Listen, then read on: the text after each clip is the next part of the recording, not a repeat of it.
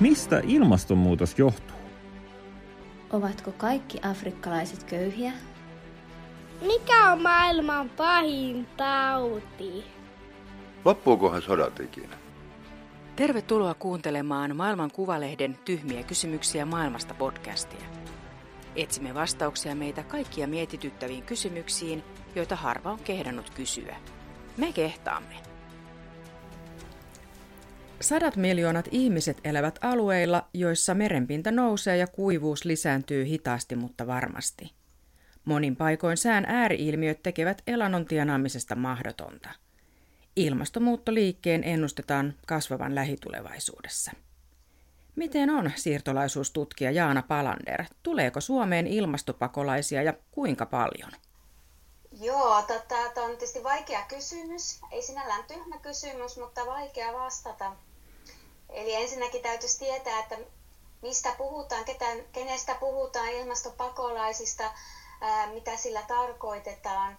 Eli jos tota, puhutaan ilmastosiirtolaisuudesta ja siirtolaisista siinä mielessä, että siellä lähdön taustalla on ää, ilmastonmuutokseen liittyviä syitä tai vielä laajemmin ympäristön ja ympäristön tilan huononemiseen liittyviä syitä, niin varmastikin Suomeen tulee tai, tai muuttoliikkeen taustalla on, on näitäkin syitä. Sitten taas ilmastopakolaisuudesta puhuminen on vähän eri asia.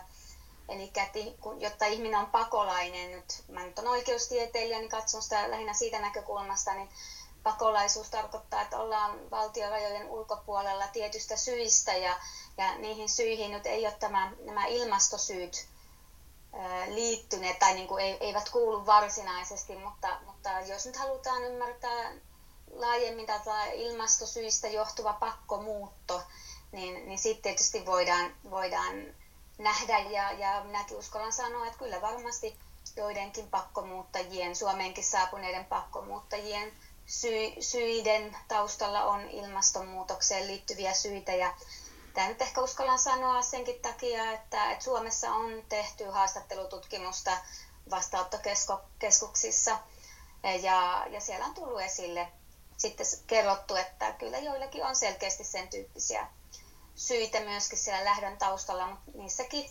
yhdistyy monenlaiset syyt ja, ja tota, on moni, moninainen, monitaustaisia syitä pakkomuutolle.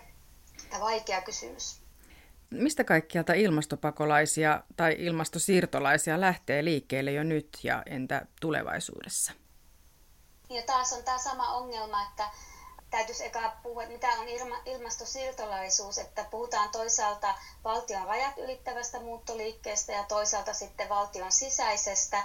Ja yleensä tietysti ehkä tässäkin viittaa tähän valtion rajat ylittävään, mutta kuitenkin suurin osa näistä niin sanotusta ilmastosiirtolaisista, kun siirtolaisuus ymmärretään myöskin valtion sisäisesti, niin, niin on sitten näitä, jotka pysyvät oman maansa sisäpuolella, joutuvat liikkumaan mahdollisesti viereiseen kylään tai lääniin tai, tai johonkin vähän kauempana olevaan kaupunkiin, sukulaisten luokse tai, tai muuten, niin tota, sitten kun tarkastellaan näitä maita, joissa tällaista sisäistä muuttoliikettä tapahtuu, niin, niin siellä on esimerkiksi Kiina, Intia, Filippiinit, Indonesia, Yhdysvallat, Etiopia, Somalia, Iran, Kuuba, Japani, Bangladesh, että nämä nyt on yhdestä raportista sitten niin kuin mainittuja maita, joissa, joissa tätä tapahtuu paljon.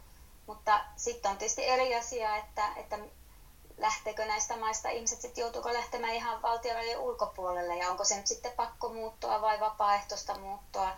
että se on myöskin hyvin monitahoinen kysymys.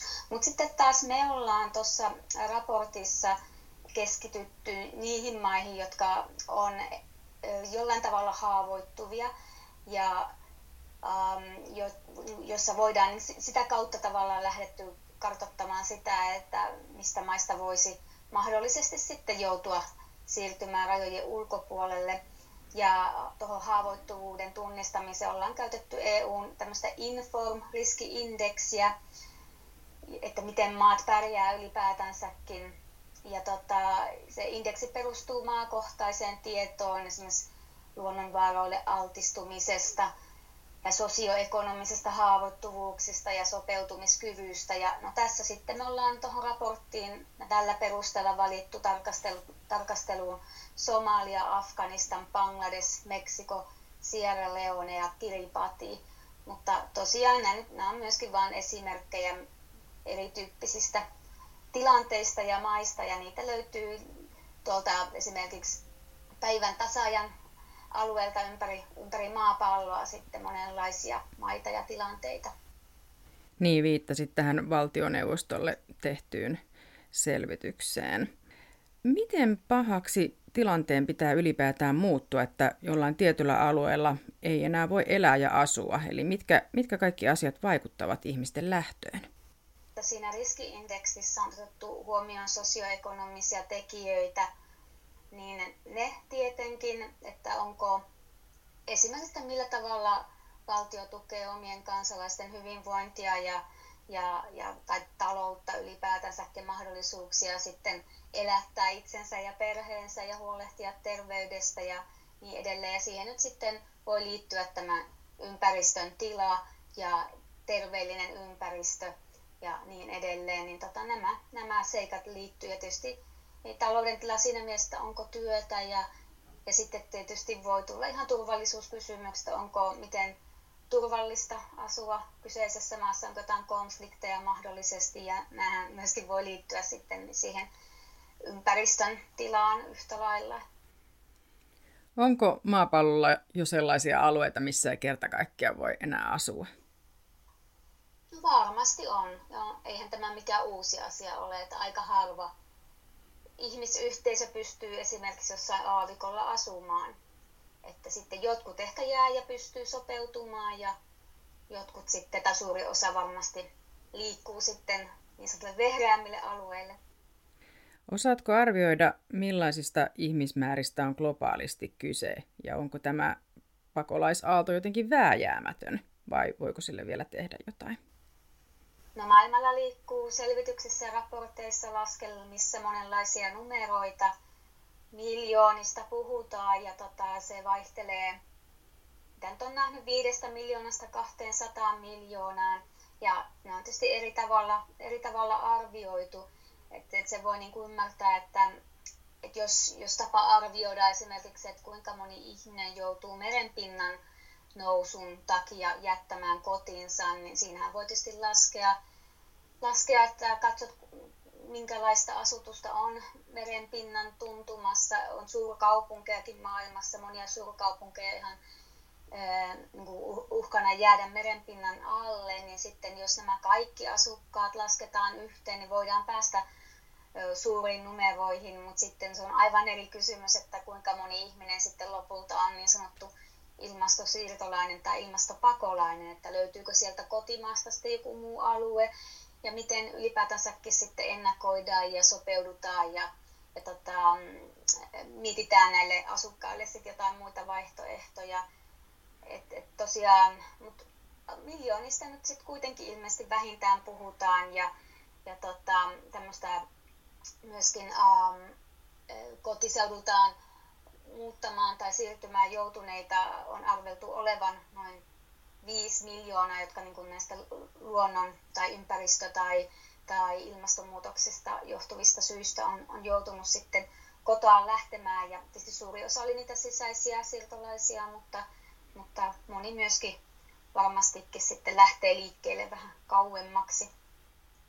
Kuinka vääjäämätöntä se on, eihän se nyt tota, et se nyt riippuu tosiaan, että miten näihin haasteisiin kukin valtio omalta osaltaan ja omalla tahollaan sitten vastaa ja toisaalta tukee, tukee kansalaisia ja, ja tukee totta, tai väestöä, joka siellä alueella asuu ja, ja varautuu näihin tilanteisiin ja, ja tota, toisaalta sitten ähm, niitä estää tai vähentää niitä syitä tai poistaa niitä syitä lähteä, mutta toisaalta tämä pakkomuutto, niin voihan sitä ajatella niinkin päin, että, että voi tukea sitten sellaista muuttoa, joka ei ole pakonomaista, että voi myöskin luoda mahdollisuuksia sopeutua sitten ihmisille. Palataan tähän määritelmään, eli Suomessa ei voi hakea ilmasto- tai ympäristöpakolaisena turvapaikkaa. Onko tämä mielestäsi jo vanhanaikainen ajattelutapa, jos kerran ilmastopakolaisuus on kasvamassa? Tullaanko tätä ehkä muuttamaan? Tuota, tuota, no jos nyt pakkomuutosta puhutaan, niin tota, toki on vanhanaikaista ajatella, että ilmasto ei liittyisi pakkomuuttoon mitenkään ja ympäristösyyt, mutta sitten on ihan eri asiaa puhua siitä, että lähdetäänkö pakolaisuuden määritelmää muuttamaan sen takia, että, että on myöskin muita syitä, miksi pakolaisuuden määritelmää on, on haluttu muuttaa ja laajentaa, mutta, mutta siihen ei ole ollut sitten valtioilla halukkuutta, niin en usko ainakaan nyt tällä hetkellä, että, että olisi mahdollista, realistista sitten, että lähettäisiin lisäämään esimerkiksi pakolaissopimukseen tällaista kategoriaa, että kyllä ne keinot, realistiset keinot näyttäisi olevan muunlaisia. Onko ilmastopakolaisilla mitään mahdollisuuksia palata joskus takaisin koteihinsa? No kyllä varmasti joillakin on. Tota, riippuu ihan siitä, että minkä takia on joutunut lähtemään. Ja tota, onko siellä, onko siellä tota, kotimaassa, entisellä asuin sijoilla tai kotimaassa ylipäätään mitään mihin palata. Ja toisaalta se, että onko resursseja palata, että miten on pärjätty, sit jos nyt pakkomuutosta on kyse, niin siellä, siellä sitten maassa, missä ollaan asuttu, niin onko, onko sitten saatu kasattua ikään kuin resursseja palata. Ja toki sitä nyt sitten länsimaissakin tuetaan, tuetaan tietyssä määrin, että jos jollakin on tämmöinen tahto palata, mutta tilanteet on taas kerran moninaisia ja, ja pieni osa kuitenkin pystyy semmoisen semmoisen tota toiveen kanssa sitten toteuttamaan. Ja tiedetään esimerkiksi pakolaisista, mitä nyt sitten, ei puhuta näistä varsinaisista ilmastosiirtolaisista, mutta tota, mm, poliittisista syistä pakolaistatuksen tai UNHCRn statuksen saaneita, niin heistäkin leirillä olijoista niin aika pieni osa sitten kuitenkaan pystyy palaamaan sinne kotiseuduille, vaikka, vaikka sitäkin tuetaan. Mitä voisi tehdä, ettei ihmisten tarvitsisi lähteä liikkeelle? Kenelle heittäisit palloa tässä? Ihan kaikille, lähinnä nyt tietysti valtioille nyt tästä valtioiden näkökulmasta, niin jos sanotaan, niin valtioiden ja kansallisten toimijoiden tulisi osaltaan sitten huolehtia ilmastonmuutoksen hillinnästä, mutta myös sitten vaikutuksiin sopeutumisesta. Ja sitten tietysti jotkut valtiot pystyvät siihen paremmin kuin toiset, ja ne, ne joilla on parempia mahdollisuuksia, niin voi tietysti tukea, tukea niitä heikompia valtioita – ja jokaista valtiota, joka nyt on ollut mukana näissä niin sanotussa ilmastotalkoissa kansainvälisesti, niin on edellytetty tekemään sopeutumissuunnitelmaa. Ja, ja tietysti vähimmäistä varmaan sitä vähintä sitten tehdä, tehdä niitä, suunnitella ja ennakoida ja, ja varautua, varautua sitten näihin muutoksiin ja tukea, tukea alueella olevia ihmisiä. Kiitos paljon haastattelusta tutkija Jaana Palander. Kiitos.